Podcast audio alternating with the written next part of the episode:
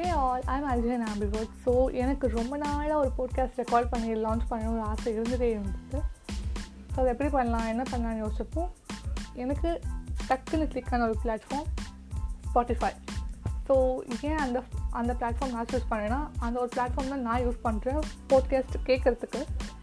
So அதில் நிறைய பேர் போட்காஸ்ட் லான்ச் பண்ணுறாங்க ஆனால் ஒரு தடவை கூட யோசிச்சதே இல்லை இல்லை நம்ம லான்ச் பண்ணலாம் அப்படின்னு சொல்லிட்டு.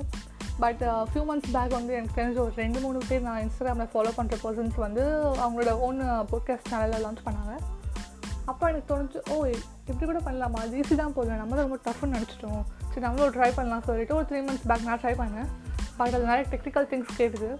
அப்போது லைட்டாக மண்டை காஞ்சி சரி வேணாம் நமக்கு ஃபிட் ஆகாது. சொல்லிட்டு வெளியே வந்துட்டேன். அப்புறம் அதை பற்றி நான் யோசிக்கவே இல்லை. பட் பாஸ்ட் ஒன் வீக்காக நம்ம இதை பண்ணால் என்ன? பண்ணுவோமே பண்ணுவோமே அப்படின்னு தோணிகிட்டே இருந்தது. ஸோ யா உட்காந்து இதை ட்ரை பண்ணுறோம் எப்படி இது ஒர்க் ஆகுதுன்னு பார்க்கலாமே.